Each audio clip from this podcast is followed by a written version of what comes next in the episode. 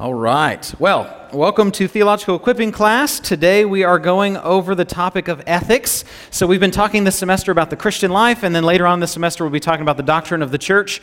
And uh, today we're going to be talking some about ethics. Before we do, I want to give you two quick uh, updates. If you will notice to my right, your left, two things I want you to see.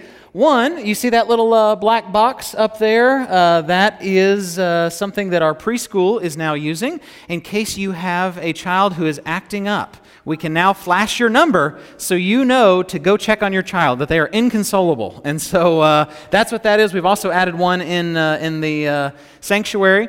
The other thing that we're going to try, we're going to try something new today. Typically at the end we have Q&A, but Tim had an idea which we thought was really good, and so we're going to give it a try. And then if it doesn't work, we just fire Tim. But here's the idea. The idea is that, uh, so sometimes at the end of the, the thing when we're, we're doing Q&A, sometimes people can't hear the question because someone will say it on one end of the room and people can't hear it on the other. Or sometimes we're like, who has a question? And there's just a bunch of dead space and it makes it awkward and these kind of things. So Tim said, why don't we just have people text in their questions? And so we're going to try that today. So at any point, if you have a question during the lesson, you can text it to that number and it will go back to our computer. And then uh, when Jeff comes up to help me answer questions at the end, then we already have some good questions there. If we don't get to your question, that doesn't mean we don't love you. It doesn't mean it's not a good question. It just means we ran out of time. So feel free to find us afterwards. We would love to chat with you uh, or send us an email during the week. Does that sound good? So we're going to leave that number up there in case you just have a spicy, juicy question. Okay, let's talk about ethics, everybody's favorite, uh, everybody's favorite topic. Now, let me tell you why we're talking about this and why you can't use the excuse, why don't we just believe the Bible to know what's ethical? Let me explain something about that. First of all, the Bible does contain everything that, uh, that God requires you to know about ethics. There are no commands uh, outside of the Bible that God requires you to follow, okay? Everything God wants you to know about Him, everything God wants you to know about ethics is included in the Bible. So this is not meant to deny the sufficiency of Scripture. What I'm saying by this is when we come to the Bible, we bring these different pre assumptions and these presuppositions. And so the study of ethics helps us summarize those. So when we do theology, what we're doing is we're looking at everything the Bible teaches on any one topic, let's say salvation or the end times, and we're summarizing it. When we study ethics, we're doing the same thing, okay? So for somebody that says, well, Zach, why do we need to study this? Why can't we just believe the Bible? Let me show you some reasons why. What should Christians think about issues, for example, like in vitro fertilization? We know that human life has value. We know that we are not to kill babies. What should we think of in vitro fertilization? Okay? See, what we're doing in ethics is we're taking commands in the Bible and we're having to apply them to modern situations, and that's where the thinking part comes in there. For what type of candidates should Christians vote? You can scour the pages of the Bible to try to find a direct answer on that, and it is tricky. And so uh, ethics helps us understand that. Uh, we should not murder, the Bible's clear on that, but what exactly does and doesn't count as murder? Hmm, what does and doesn't count as murder?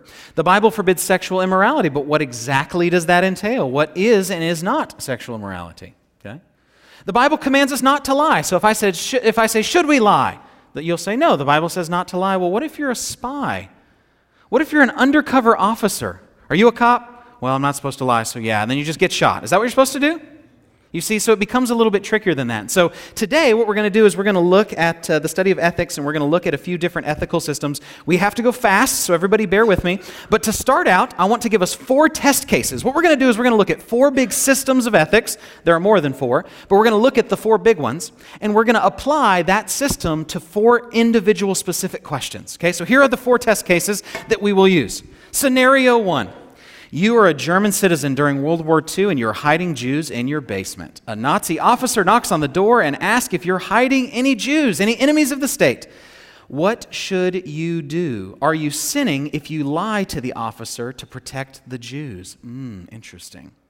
Scenario two You're a Navy SEAL and you're sent in to kill a known terrorist leader. As you approach his village, an innocent shepherd boy sees your team. If you don't kill the boy, he will tell the terrorist leader about your team, which will cause the terrorist to get away, your team to be in danger, and will lead to the deaths of many more people whom the terrorist will kill. Do you kill the innocent child to prevent many more deaths from happening? What do you do? Okay? That is the uh, scenario, by the way, from the movie Lone Survivor, if you've seen that. Don't watch it with your four year old, but uh, if not, it's a pretty good movie. Scenario three a politician is running for office who has a great economic policy, a great education policy, a great foreign policy, and a great immigration policy. However, they are explicitly pro choice. Can you vote for the candidate because they will benefit your country on these other issues? And then scenario four you grew up hearing that drinking was wrong, but just learned that the Bible doesn't forbid all forms of drinking. You're invited to a work Christmas party where there will be drinking and laughs, and you do not have a proclivity towards alcoholism. Do you attend? Do you drink while you're there? Now, let me say something about these questions. The first three of these questions are really difficult.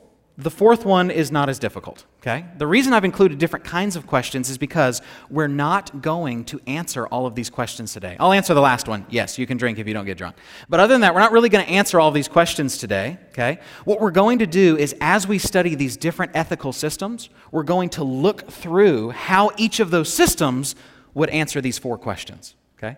I have answers to these different four questions, but I don't want to give those to you. I want you to debate about this over lunch. I want you to sit down and be like, Would you shoot a shepherd boy to protect your SEAL team? That's what I want happening after service today. Okay? That's what I want going on during lunch. That is iron sharpening iron. So I've chosen uh, three difficult questions and one question that's not as difficult just because I want to use these as an example of how each of these ethical systems we're going to look at would answer those questions. By the way, scenario number three assumes that the other candidate is pro life, just to keep that in mind uh, for our uh, scenarios. Okay, let's look at these four ethical systems. You guys ready? You, you seem thrilled. You seem really excited to learn about ethical systems. Okay. First one is this subjectivism.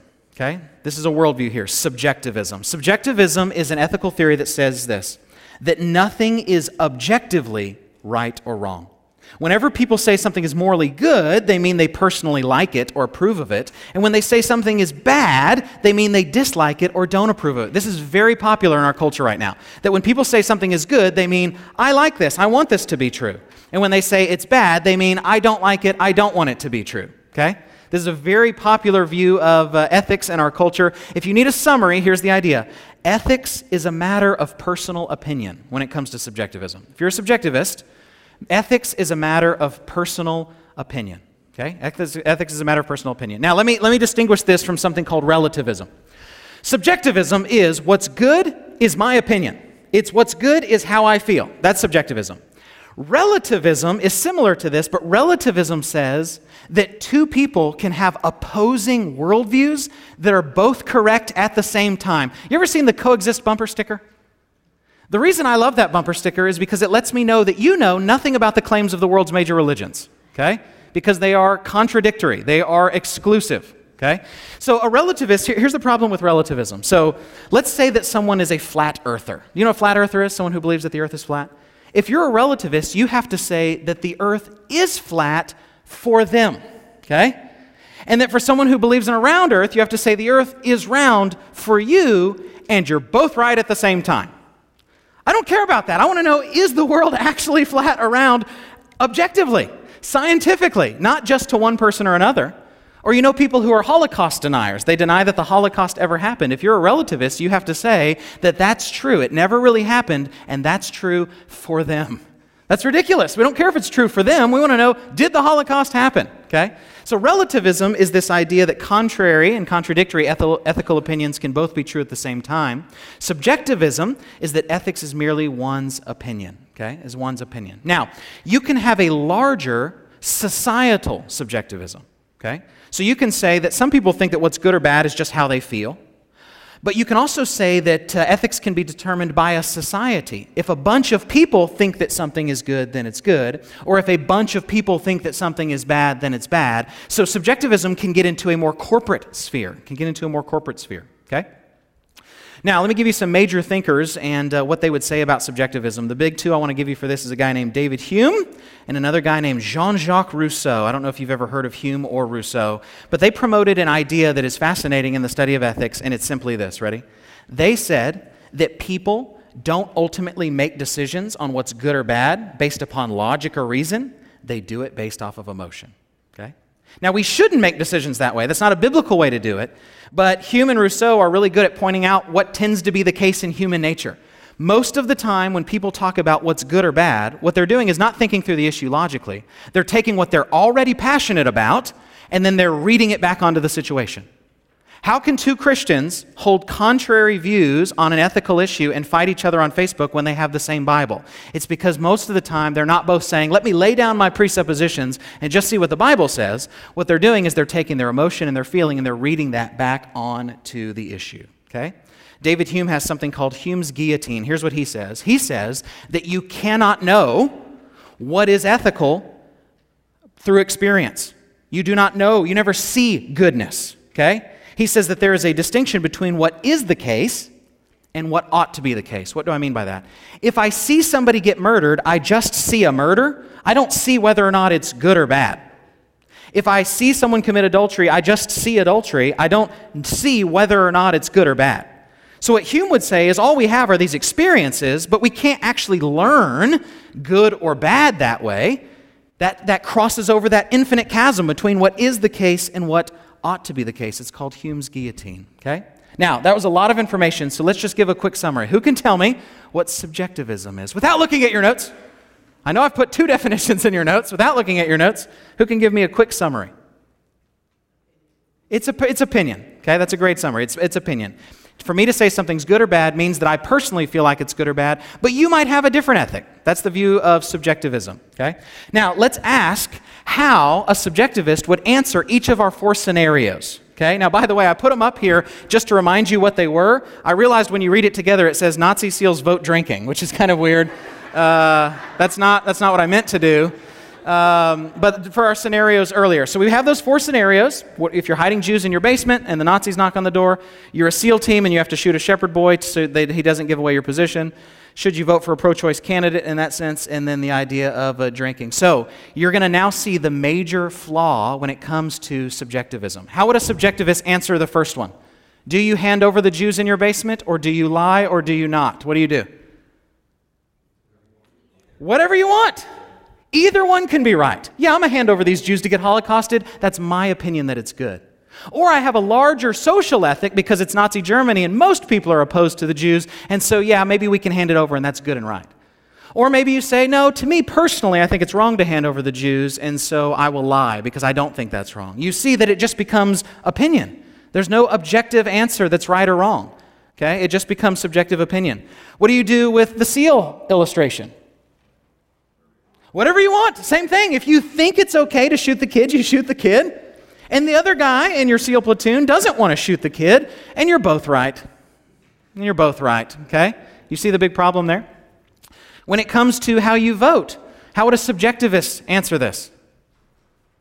It doesn't matter. You just pick. If you're okay putting someone in office who have said, I will try to push for a ton of abortion legislation, but they'll be good in other areas, go for it. If you think that that's wrong and you say, no, I don't want to do that, you're also right. That's the problem again with subjectivism is you're, you're seeing the flaw with this ethical system. If you're a subjectivist, there are no ethics. There's just people's opinion, okay? And then lastly, when it comes to drinking or not drinking, if you're a subjectivist, it just depends. If you personally think it's wrong, then it's wrong. And if you personally think it's right, then it's right, okay? So uh, that would be subjectivism. So uh, let me name some problems with uh, subjectivism. Number one, there's no objective standard of right or wrong. Number two, if someone thinks assaulting children is okay, then it is for them if you're a subjectivist. You see, the problem with any ethical system that allows you to assault children is probably a bad ethical system. Okay? I remember hearing a uh, professor over at uh, University of California, Berkeley, who is uh, a subjectivist, and he was making the case that uh, the only reason you can't assault children is because society frowns on it, but it's not ethically wrong in and of itself. On this view, if I can get enough people to dislike the Jews, I can start the Holocaust, another downside of subjectivism. And then lastly, it's logically contradictory. Everyone's contradictory opinions are right at the same time. So I say all that to say this Is subjectivism a Christian position? No, yeah, I want you. Boo. That's right. Yeah, like with Pelagius, boo, the heretic. Subjectivism is not a Christian position of ethics. Okay? So I say this to equip you in this be careful of any argument that arises in your own heart or the heart of another that says, what's right is what's right to me. What's wrong is what's wrong to me. That is not a Christian way of thinking. Okay? Let's look at the second system this is called virtue ethics. It's also called aretaic ethics. The uh, Greek word uh, are, uh, uh, the Greek word comes from uh, Aristotle, uh, who would say that your arete is your excellence, that you're maximizing your human potential. Okay, so virtue ethics is simply this. Ready? Choosing to act virtuously over time makes you a virtuous person who naturally does what is right and maximizes your human potential. The focus is more about becoming a virtuously wise person generally instead of knowing what to do in each particular moral situation. So let me give you a summary of that. I know that's a big definition. What is virtue ethics? Okay?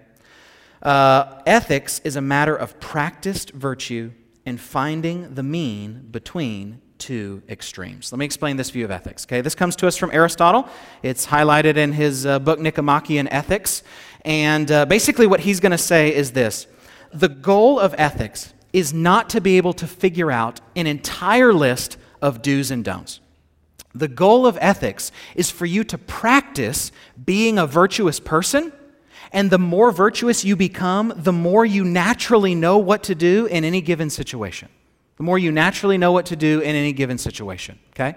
And so for, uh, for Aristotle, uh, what you would do is you would practice virtue like you practice a sport. So I'll give you an example. Let's say you've never played basketball and you decide you're going to start trying to play basketball. Are you going to be very good at it when you start? No, you're going to be awful. You're going to be bouncing the ball off your foot, and your footwork's terrible, and you're going to do granny shots, and you're going to do all these kind of things, and you're not very good at it at first. But the better you become at basketball and the more you practice, you actually get better and better and better, okay? And then when you're playing basketball, you don't have to think about it so much. You just know where to cut and when to set a pick and when to do all these other things because you've practiced basketball. Or when you first decide to play an instrument, let's say you decide to play the flute. When you first start playing the instrument, you're terrible at it, okay? Everyone hates you. It's loud and annoying, but you don't just say, I'm going to be good, I'm going to play it when I'm good at it. You play it to get good at it. You practice it and you become better and better and better. Aristotle would say virtue is the same way that you can practice not lusting. You can practice taking thoughts captive. You can practice not being greedy. You can practice these things and guess what? You might not be very good at it at first. But the more you practice it, the better you will become, and you will become a more and more virtuous person, according to Aristotle. Okay? So the goal of the system is not to create a full list of do's and don'ts, it's to become a virtuous person who knows what to do in the situation because you've been practicing it for so long. Okay? Now, uh, what do you need to be able to practice virtue? Well, according to Aristotle, it is only available to male Greek citizens. So only male Greek citizens could be happy for Aristotle, uh, but we can still apply some of his uh, some of his thinking for us today. Okay, what Aristotle says is he says when we're thinking about ethics, we have to come up with what is called to him the golden mean. What does that mean? The golden mean. What he means by that, and a different meaning of the word means, what he means by that is that when we're thinking about a, a virtue, it's typically in the middle of two extremes. Okay? Now let me be clear. That's not true if we're talking about a vice. It's not like, should I only commit adultery or should I never commit adultery? Aristotle says I should sometimes commit adultery. No, it doesn't work like that for vices. It doesn't work that way for things that are evil. He's saying when it comes to things that are actually good, how we should live our life typically falls in the middle of two extremes. What does that mean? I'll give you an example. Bravery. What is bravery? Okay? Bravery, for uh, Aristotle, is in between these extremes. It's not cowardice to where you're afraid all the time, but nor is it brashness, nor is it to where you just run out into battle screaming like a kamikaze and just get killed. Okay? That courage is this mean in between cowardice and brashness where that's true courage. True courage is not a suicide mission, nor is true courage cowardice. It's being courageous at the appropriate time and the appropriate amount. Okay? Courage for Aristotle is not that you just work up your emotions or you take a shot of liquid courage to go ask out the pretty girl or something like that. It's where you've practiced putting your fear to death so much that finally, in the moment of battle, you know what to do and know how to be courageous because you've been practicing it for years. Okay? So, courage, for example, is in between brashness and cowardice. Temperance, these are all examples from Aristotle. Temperance would be between not enjoying pleasures at all and being a hedonist. Okay, that's temperance. It's not that you only pursue these pleasures, uh, these uh, self exalting pleasures, nor is it that you never partake in any pleasure. Rather, you have temperance. You have some pleasure. Okay, there's a moderation. Uh, Aristotle's a big moderation guy. Here's another one. I like this one from Aristotle wittiness is a virtue for Aristotle. It's in between being boring on the one hand and having no sense of humor versus being a buffoon. Okay? So if you can never take a joke and you can never laugh and you're always stodgy, what Aristotle would say is you're unethical. Okay? That you are unethical. If you're only joking around, okay, or you're never joking around, neither of those are right. It's to sometimes joke around. That's the idea of wittiness. Okay? So, somebody give me a quick summary of Aristotle. What is his ethical system? So, subjectivism is just your opinion. What is Aristotle's system? Moderation and practiced virtue. You practice being a good basketball player. You don't have to know all the ways you could move. In the moment, you'll know what to do because you've been practicing basketball. Same way with virtue, okay?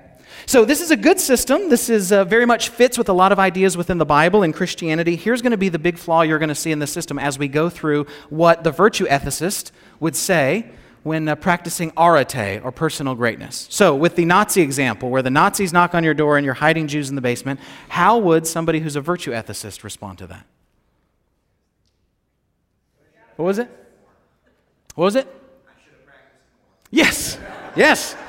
See, this, this is the problem with virtue ethics is that it doesn't give you a strong enough list of what exactly to do in every situation. Maybe you shouldn't have ever taken the Jews in to begin with. Maybe there was another way to get them out of Germany that you should have been wise and practiced before doing that. Maybe that you've practiced virtue enough to where you know that lying is not as bad as handing over Jews to get holocausted, okay? Maybe you can't do that. You've practiced not lying so much that you believe that that is the golden mean, and now you uh, must tell the truth and you must give up the Jews. You see, you run into a problem with virtue ethics. It's great as a general theory, but it doesn't give you enough meat on the bones. It just gives you a skeleton, but it doesn't tell you how to answer all the questions. Same way with the seal example. What do you do? if you are a virtue ethicist? Well, the hope is that you've practiced enough virtue up until that point to be able to make the decision based on the best of your ability in the moment. Okay? Well, that doesn't answer the question. Do you shoot this child or do you not? If you shoot the child, yes, you've killed someone innocent, but you're going to save a lot of lives. But is that how we do ethics? That we kill some to save many, even if that person's innocent? On voting, uh, whether you have a pro choice candidate that has a bunch of other good stuff or a pro life candidate that doesn't have his other good stuff or whatever, they would end up saying you would have to know in the moment, okay? If you've practiced a bunch of virtue, you might think that it is more virtuous to make sure all those other things in society are taken care of, but not this one most important issue of the fact we kill 1.5 million babies a year in America, most of whom are minorities and most of whom who are women. Uh, but you might say, well, you know, maybe because I've practiced virtue enough, maybe that is the most important issue. And then with the drinking one, I do think I know how Aristotle would answer. He would say that you should drink in moderation. He would say that just because you had a bad experience growing up, you don't throw out the baby with the bathwater. So that's probably how uh, a virtue ethicist would answer that question. But here's the big flaw you're seeing with virtue ethics it doesn't give you a specific enough right or wrong in every individual circumstance. Okay? So, some problems with uh, Aristotle's system. First, some of Aristotle's virtues the Bible would call vices. Pride is a virtue for Aristotle, for example. Okay? Number two, and this is a big one for us as Christians, you cannot really be a good person without the Spirit. You cannot truly practice virtue in God's eyes without the Spirit. You can do acts that society would say are good, but uh, you can't truly do an act that God would consider good apart from being regenerate.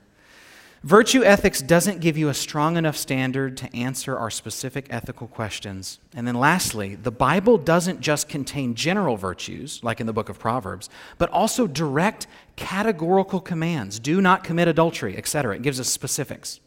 So, is this a Christian position? Yes, but it's not complete. Okay? Yes, but it's not complete. The idea of moderation is a biblical idea. The idea of pursuing excellence is a biblical idea. Uh, the idea of practicing virtue, and the more you renew your mind, the more you walk in righteousness, the easier it is to do that. That's a biblical idea. But uh, Aristotle's system is incomplete without Scripture. Okay? Let me give you the third one. Now, this is the one that I hate with every fiber of my being. Okay? I hate this system. It has influenced the church, it has corrupted the church. It is the worst. Here's what it is it's called utilitarianism. Okay?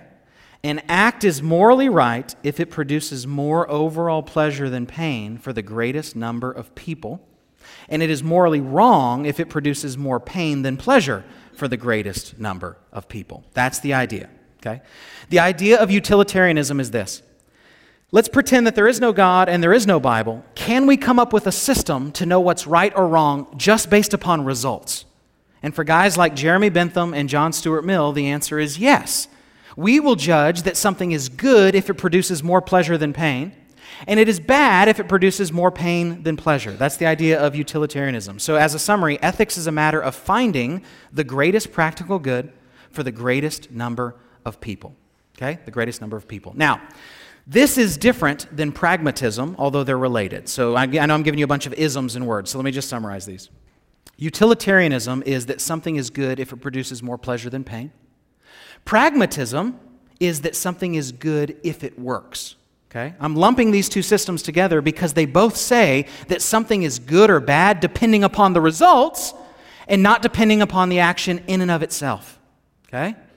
So both of these systems would say actions don't have a right or wrong in and of themselves. It only depends upon results. If you're a pragmatist, if something works, it's good. If it doesn't work, it's bad. If you're a utilitarian, if something is good if it produces pleasure, and bad if it produces pain.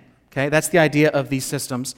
and so I want to give you an example of how much this has influenced our thinking as Americans. Okay, so I told this uh, story a while back in one of these classes, but I'll give you this, this illustration. You're on a boat, okay? And on the boat, there are three people. There's the president, okay? If you don't like the current president or whatever, pick a president you do like. Find a president you like. There's a president you like. I'm going to use, uh, I'm going to use Teddy Roosevelt because I think he's the toughest. He's the only president that had a chest tattoo. So, Teddy Roosevelt. You have the president, you have a three year old little girl, and she is cute, guys. I mean, however cute you think she is, she's way cuter than that. She has pigtails, she has a little stuffed unicorn, she's just adorable, okay? And then you have a 90 year old man who has terminal cancer, okay? Those are your three people the president, the little girl, and the man with terminal cancer. They all fall off the boat, and you can only save one. Who do you save? Think about it for a second. Don't yell it out. Just think about it. Who do you save? Now, when I've asked people that question, some will say the president, and I say why? And they say a pragmatic answer. He has an important job. He's the most powerful man in the free world, okay? Other times I've asked people and they said, oh, the little girl, because she has so much life left to live. She's innocent, although it's not true biblically. She's innocent. She has all this life left to live. She's only three. You know who no one has ever decided to rescue? The 90 year old man with cancer. Do you know why? Because he in our thinking is seen as less valuable because he doesn't have much life left to live. He's going to die anyway. So instead of us saying all these people are equally valuable because they all bear the image of God, they're all important, we end up start picking and choosing what's more valuable based upon pragmatism. That's how much this system has influenced our thinking as Americans. Okay? And so, uh, so the idea here is that the end result is what determines what's good and bad. The practical consequences are what determine what's good and bad. And so, what's interesting are guys like Bentham and Mill, they actually created what's called a pleasure calculus. They would calculate how much pleasure something produces versus how much pain it produces, and if it produces more pleasure than pain for the greatest number of people, therefore it's good. Okay? Mill has a famous phrase where he says, Better to be Socrates dissatisfied than a pig satisfied. And his point of that is to say some pleasures are higher than other pleasures. Okay? When you stand at the Grand Canyon, that should produce in you a pleasure that is higher than when you watch professional wrestling. Okay? That's the idea. Certain pleasures are higher than, uh, than other pleasures. Okay? This view is this idea that the end justifies the means. The end justifies the means. That's the idea of utilitarianism. Everybody with me so far? Okay, so with that in mind, give me a quick summary. What is utilitarianism? I just gave you one. The end justifies the means. What's good is nothing in and of itself. It's just does it produce a bunch of pleasure for a bunch of people or a bunch of pain for a bunch of people? So let's think about how each of them would answer these questions. What would you do if you are hiding Jews in your basement and an SS officer knocks on your door if you're a utilitarian? Would you lie? You could still do either, depending on which one you thought would produce more pain than pleasure. If killing Jews Everybody, look at me, this is important. If killing Jews would produce more pleasure in Germany for all the people who hate Jews than it would the pain of those few Jews who have to die, then it's morally right to the utilitarian. You see how unchristian this ethic is, okay? So you have to do whatever produces more pleasure than pain for the greatest number of people. So if uh, millions of people get a little bit of pleasure from someone dying, and that one person has a bunch of pain, but he's only one person, that's probably worth doing to the utilitarian. What do you do if you are in the lone survivor scenario? You absolutely kill the kid if you're a utilitarian. Killing one kid, one person dies. You let the terrorists go free, they kill 100 more people. So for them, notice that the value is in like numbers. This kid's life is all of a sudden less valuable because of numbers. Okay? When it comes to voting, I don't know if you've ever heard somebody say this when they say somebody has an excellent economic policy, they have an excellent foreign policy, but they really, really, really want to kill a bunch of babies. The utilitarian would say, oh, well, that's fine. Their other policies will produce more pleasure for the country than just the 1.5 million babies that we kill. Okay? You have no idea how many Christians think in utilitarian terms, especially when it comes to politics. All these other issues are great, so let's just ignore the fact that we genocide our own citizens every year. Okay? And then when it comes to uh, drinking, it depends on what produces more pleasure than pain. So if you're a utilitarian, maybe getting drunk lets a lot of people have fun because they're laughing at you and you're having all that fun. So now all of a sudden, drunkenness is okay if you're utilitarian. You see, this is a very, let me ask this question Is this a Christian position? No, okay? It is not a Christian position. Let me give you some problems with utilitarianism. Number one, how do you calculate the total amount of pleasure versus pain? That's always been a problem for utilitarians, okay?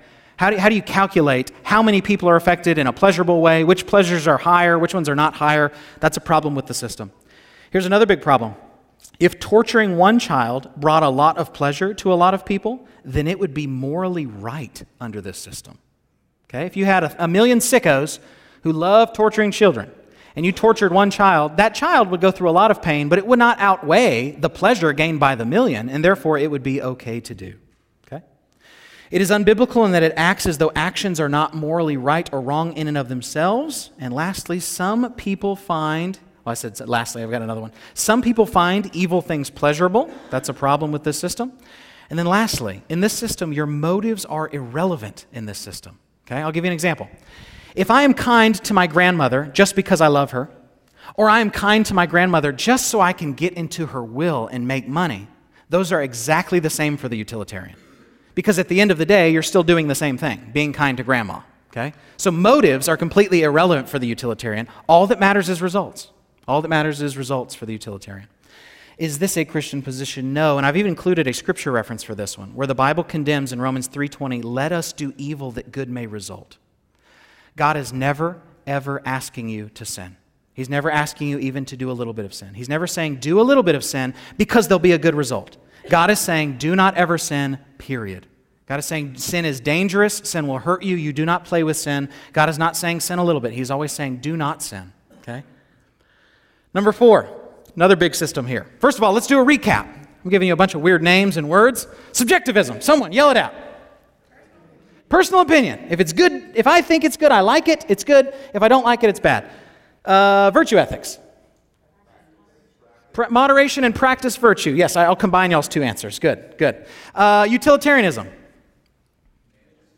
The end justifies the means. We're worried about pleasure and pain for the greatest number of people at the end of the day. Or if you're a pragmatist, which is a similar movement, uh, what works at the end of the day, we're not interested in the actions in and of themselves. Well, number four is a, uh, a system that is different than all of these, and it is what is called deontological ethics. Okay? Deon is the Greek word for duty. That's what this idea is. This idea of duty based ethics, deontological ethics. Now, listen to this one. This one's different than the other ones. An act is right or wrong depending upon logical, binding, universal rules which all people are bound to by duty. An act is right or wrong depending upon logical, binding, universal rules to which all people are bound by duty. Here's a summary of this one Ethics is a matter of universal, logical commands regardless of consequences. Ethics is a matter of universal logical commands regardless of consequences. Now, the developer, developer of this system is a very famous philosopher, a guy named Immanuel Kant. I don't know if you've ever heard that name K A N T, Immanuel Kant.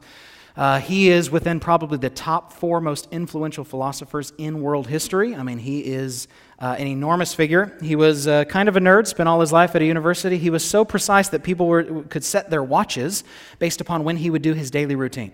So when he went to lunch at noon, you're like, oh man, my watch is off because there goes Kant. Noon. He was supposedly only late one time in his life, and it was the day he read Rousseau. Okay, now he came up with this categorical, this, uh, this command. The fancy philosophical term is uh, the categorical imperative. Here is the, uh, the way that Kant states it, and then we'll, we'll unpack it because I know this seems kind of complicated. Act so that the maxim, that just means the rule, may be capable of becoming a universal law for all rational beings.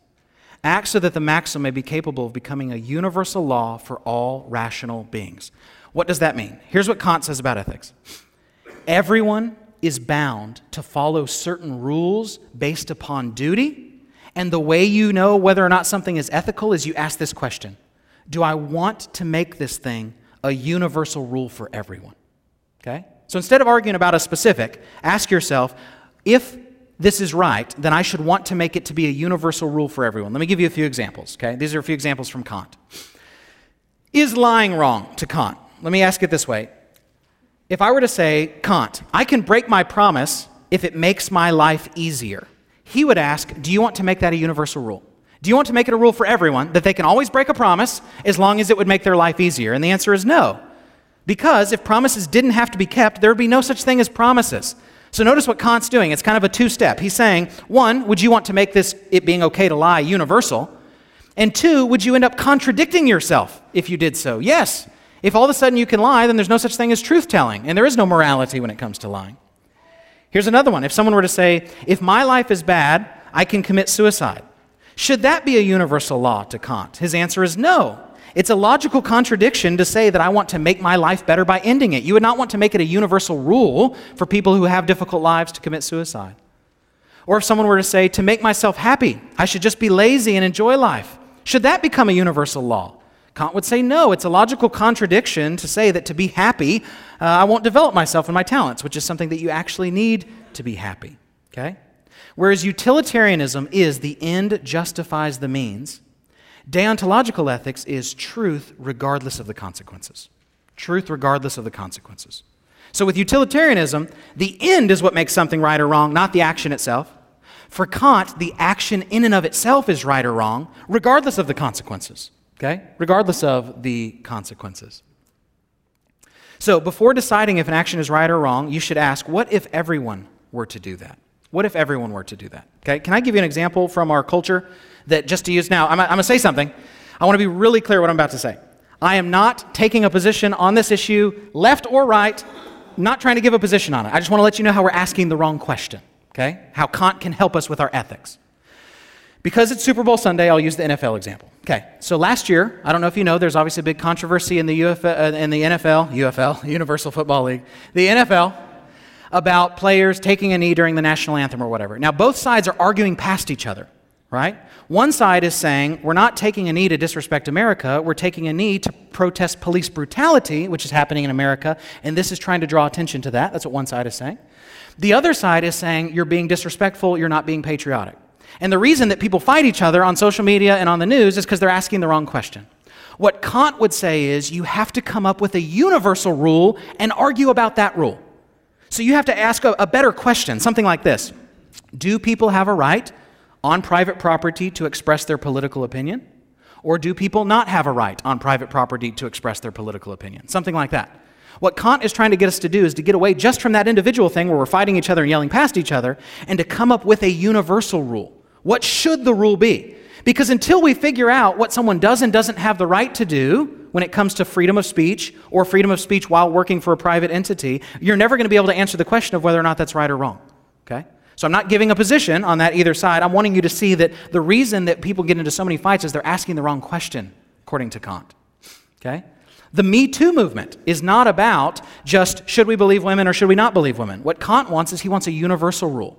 Is the universal rule believe all women who say they've been sexually assaulted regardless of evidence?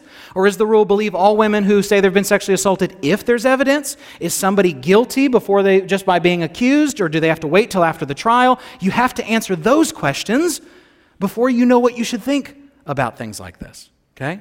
I think Kant could be very helpful in our thinking today. Here are four ethical points from Kant. Number 1, ethics is based on the action in and of itself regardless of the consequences okay, regardless of the consequences. Ethics must be generalizable for everyone, okay? Kant don't care about your feelings or experiences. Kant does not care about your feelings or experiences. He just cares about the action in and of itself. You must treat people as an end and not as a means only. Okay? You can't be nice to grandma just to get into her will like you can for Mill. You have to, uh, you have to treat people as an end, not as a means. You're to love people, you're not just to use them. And then lastly, you must act with the right motivation, duty. You must act with the right motivation, which is the motivation of wanting to do what's right, wanting to do what is your duty to do. Now, with that in mind, how would someone who uh, is Kantian, someone who believes in deontological ethics, answer each of these four scenarios? Okay? Let's say you uh, are hiding Jews in the basement, okay? And a Nazi knocks on the door and says, Are you hiding Jews? How would Kant answer? What do you do?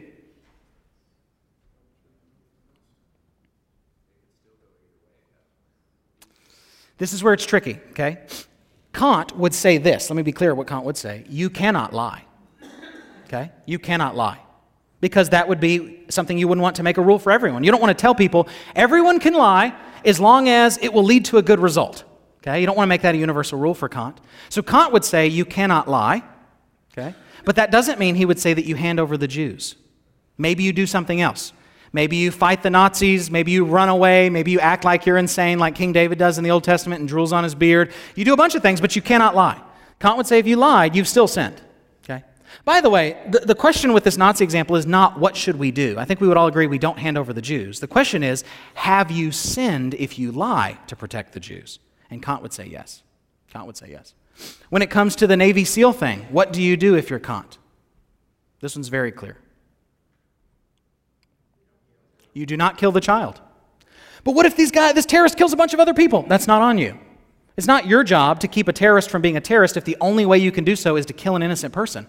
You want to make that a universal rule? Anytime it will benefit other people, you can kill a child. No, you don't want to make that a universal rule. What would you do if you are Kantian with the voting issue? You would say just because somebody has a great all these other policies, if they are genocidal, if they are infanticidal, you cannot vote for them. You don't want that to be a, a generalizable rule for everyone, okay? By the way, just to say this, everyone is a one issue voter. If you have somebody who's excellent in every area but they're a Nazi, you don't vote for them, right? So everyone is, eventually is a one issue voter on some issue. The question is, what is the, that issue to you? What is the most important issue that you will come down on on those things? And then lastly, what would it be with Kant with drinking, okay? What would Kant think about drinking? One, he's German, so he would drink all the time. But what would he think as far as, uh, as, far as that scenario?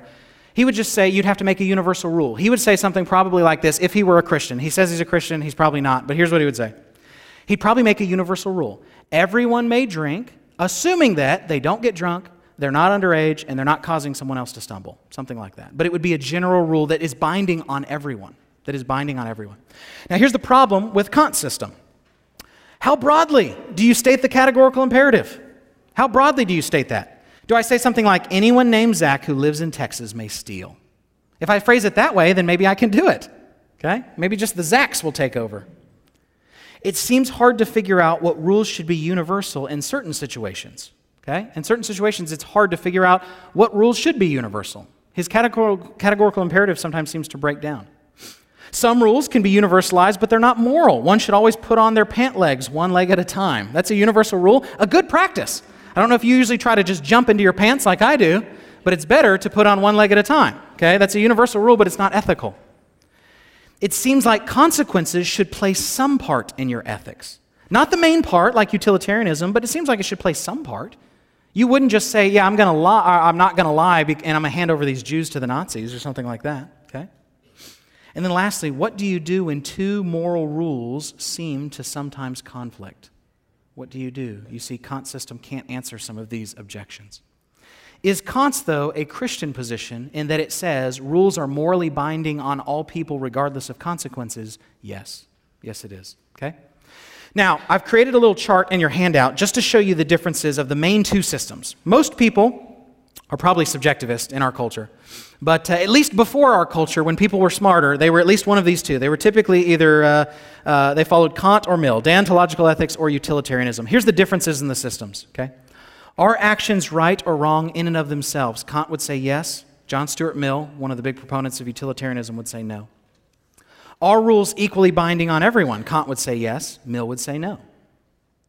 Should you do the right action regardless of the results? Kant would say yes. Mill would say no.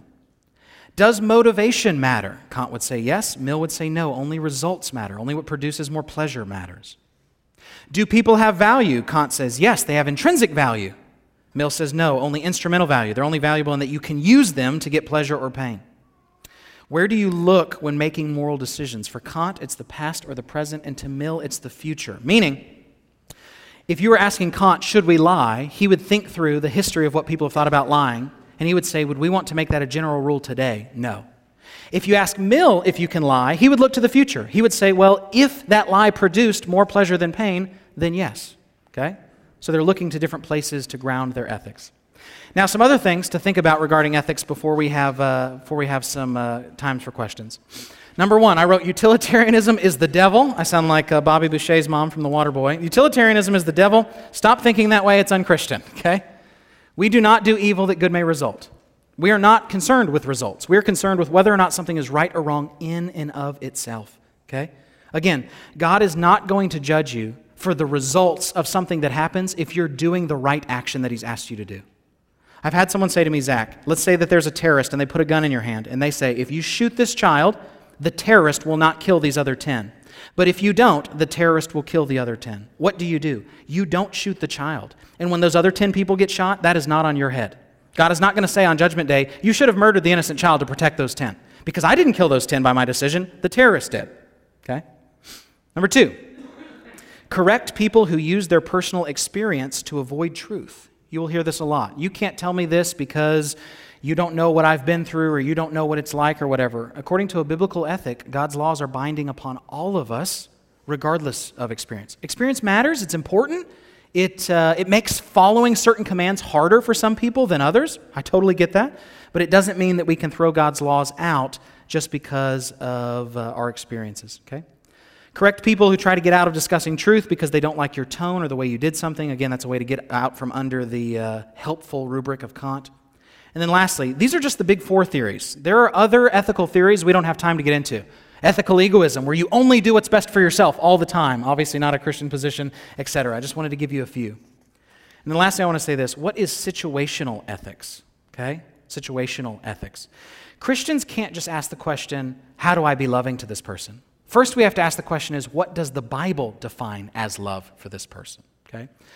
Situational ethics is not that certain situations change whether or not something's right or wrong. Everybody holds that, okay? If someone's a criminal, it's not murder if the state kills them. Whereas if you're just a criminal and you go and shoot somebody because of a drug deal, that's murder. That's not what situational ethics is. Situational ethics is within the same situation, the situation itself determines whether or not something's right or wrong. Okay? So I'll give you an example. That might sound confusing. Let's say somebody comes up and they say, Can I get divorced? My spouse physically cheated on me. Typically, we would counsel them through. I'm not going to tell you what we'd act. We'd counsel them, have them meet with our elders, do all of that. let's just back up and just go into uh, just talking about ethics, though. Let's say someone comes up and they say, My spouse cheated on me. Can I divorce them? The first thing we have to say is, okay, the Bible allows two grounds for divorce physical adultery and physical abandonment. If they fit one of those criteria, they can get divorced biblically. Not that we'd recommend it, not that we'd counsel them that way, but they're not sinning if they do. Okay? What situational ethics would do is it would take the exact same situation and it would apply the rule differently just depending on the couple. So let's say you have two couples that have been cheated on. The situational ethicist says, Was your marriage really hard? Okay, well, then you can get divorced. Yours wasn't really hard? Okay, well, you can't. It starts misapplying the categories when it comes to that. So, running out of time, Jeff, if you want to start coming up here, I'll give you what is the best Christian ethic, okay? What is the best Christian ethic? I think Christian ethics is a combination of three things. It is a combination of the Bible, first and foremost. That's how we know who God is and what he commands. It's a combination of Aristotle's virtue ethics, in that we are to become righteous people. We are to walk out the justification we've already been given by faith alone. And it is a combination of Kant, in that uh, God's commands are binding on everyone. So it's deontological in the sense that God's commands are binding on all people, regardless of situation or the result it will entail.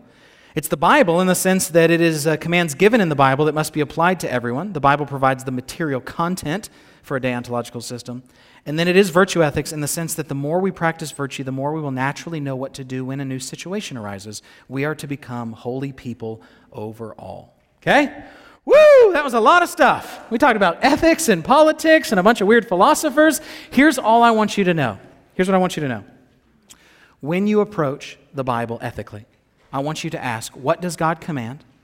I want you to ask, is this binding on all people regardless of circumstances, regardless of results? Yes. And then I want you to practice those things, and you will find yourself being holy the more you practice it. Your righteousness is already given to you by Christ, by faith alone, okay?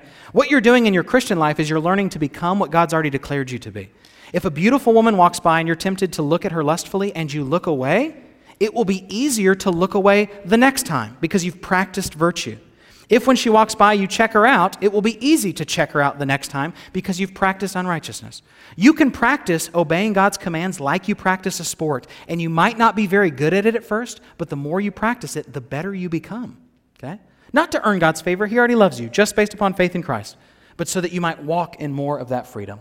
Jeffrey, come up here with your sweet texted questions. We're going to try this out for the first time.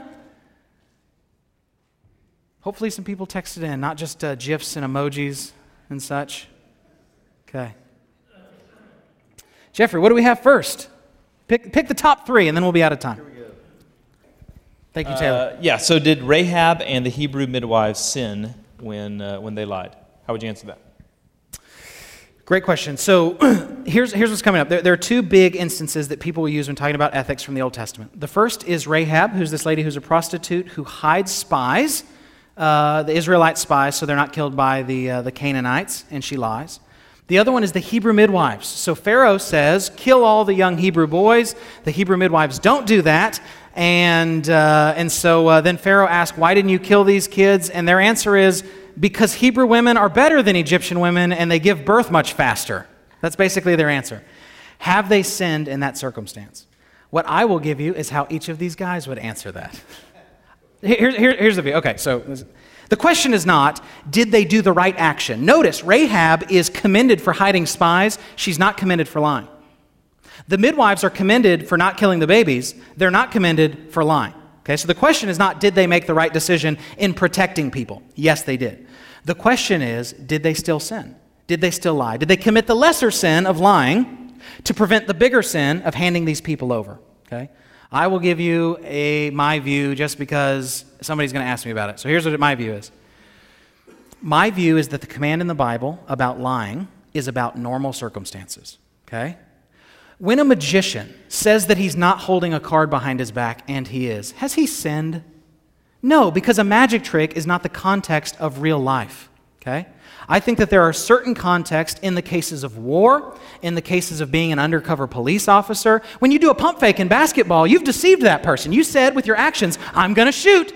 And they jump, and then you dribble around them and you do your thing, right? And so I don't think any of those are actually lying because I think the context there is different. I think when the Bible talks about lying, it's not talking about when you have Jews hiding in your basement that people are trying to Holocaust. I think it's talking about normal life. So my view in those is I'll give you one of two views. I don't think that either Rahab or the midwives have sinned. The other view, if you're Kant, is that yes, they did sin, but they still chose the better decision than that. They chose the greater good of protecting these people opposed to telling the truth and giving them up. Those are the two major Christian positions. No, they didn't sin at all because the situation is not what the Bible's talking about when it talks about not bearing false witness. Or they did sin in lying, but they did not sin in protecting these people. That's what's tough. There's not one issue going on here, there's two. You're commanded not to give over people to be holocausted. That's implied. It's not those language used. That's implied. And you're also commanded not to lie. You have to try to keep both of those commands. So, those are my thoughts. That's good. I'm not going to give any of my thoughts. I have to preach on uh, blessing those who persecute you. So let your inbox be filled up with ethical stuff. Uh, Romans 14 says that each person should be uh, fully convinced in his own mind. Does that support subjectivism in some instances? Great question.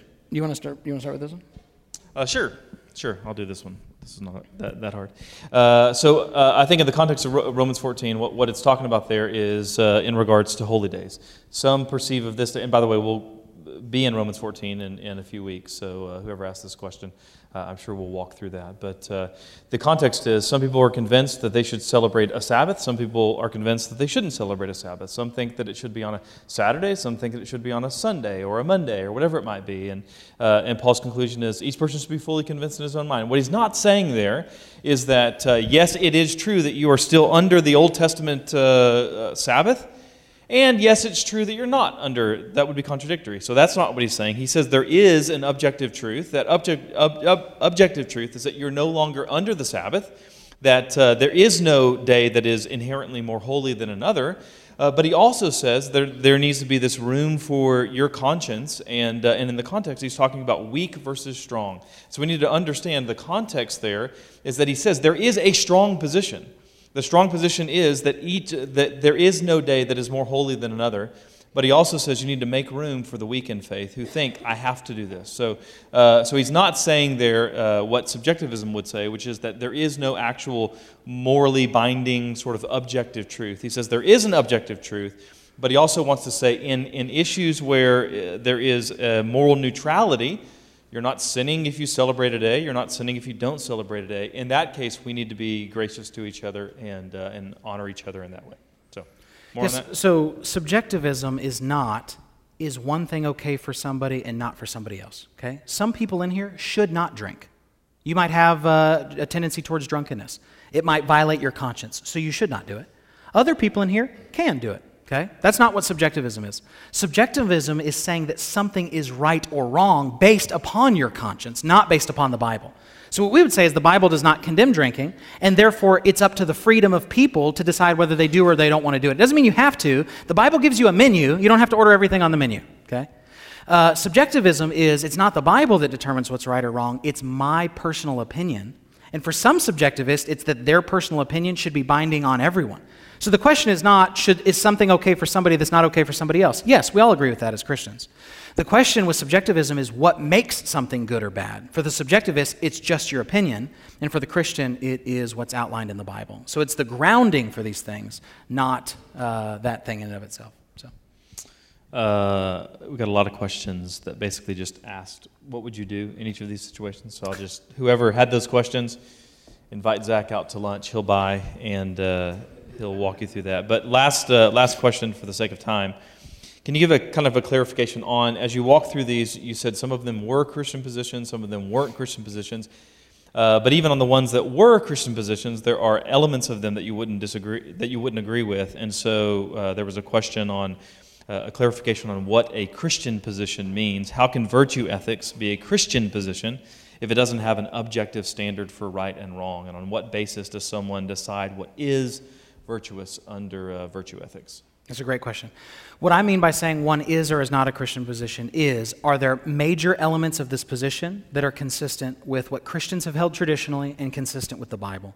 Aristotle is not a Christian, he will not be in heaven. Kant, I don't think, is, is a Christian. He would say he's a Christian, but some of his views are uh, really not good when it comes to God. And so I don't think you will see him in heaven. Okay? I know you won't see Mill there, uh, to, to throw that out there. So, what I mean by that is this I don't mean that they're Christian in the sense that they give you a full blown view of what the Bible says. What I mean is that they're not incompatible with the Bible. Okay? The Bible would encourage us in moderation for a lot of things. It would also encourage us to become virtuous people. That's what I mean by saying Aristotle's position is Christian. Not that Aristotle's a Christian or he would have defined it that way. When Kant talks about rules are binding upon everybody, regardless of consequences, that's a biblical idea. And so I mean that's Christian. So my, my, what I mean by that is more which of these positions uh, go against the Bible and which of them go with the stream of the Bible. Virtue ethics and deontological ethics fall into certain streams with the Bible. Subjectivism and utilitarianism uh, directly contradict and go against the Bible. That's what I mean by that. That's a great, that's a great question, a good clarifier. So. Uh, let's pray, and then, yeah, after, afterwards we'll stick around and, and we'll do that, just for the sake of time. Sure. Almighty God, we thank you for this time together, and uh, I just pray that this uh, is somehow helpful to us later on. I, I pray that if I've offended anybody, uh, that they would forgive me, knowing that I'm imperfect, that I'm still working through an ethical system. I pray for where we have failed. Everybody in here has failed to think of you rightly. Everyone in here has failed to obey your commands, uh, me especially. And so I thank you for the cross. I thank you for grace in Christ. I thank you that this is just a way where we try to honor you. It's not to earn salvation or because you're mad at us or any of those kind of things. And so I thank you for this time together. I pray that uh, this would spark dialogue, that this would uh, encourage people in their hearts. I pray that people would go to lunch and wrestle through these things. I pray that as issues come up on, uh, uh in our culture, that we would try to think through them Christianly, that we would try to lay aside our biases. We all have biases. We all have things that we don't see because of our background and experience, and we all have things we see clearer because of our background and experience. So, would you help us in these things? We love you in Christ's name. Amen.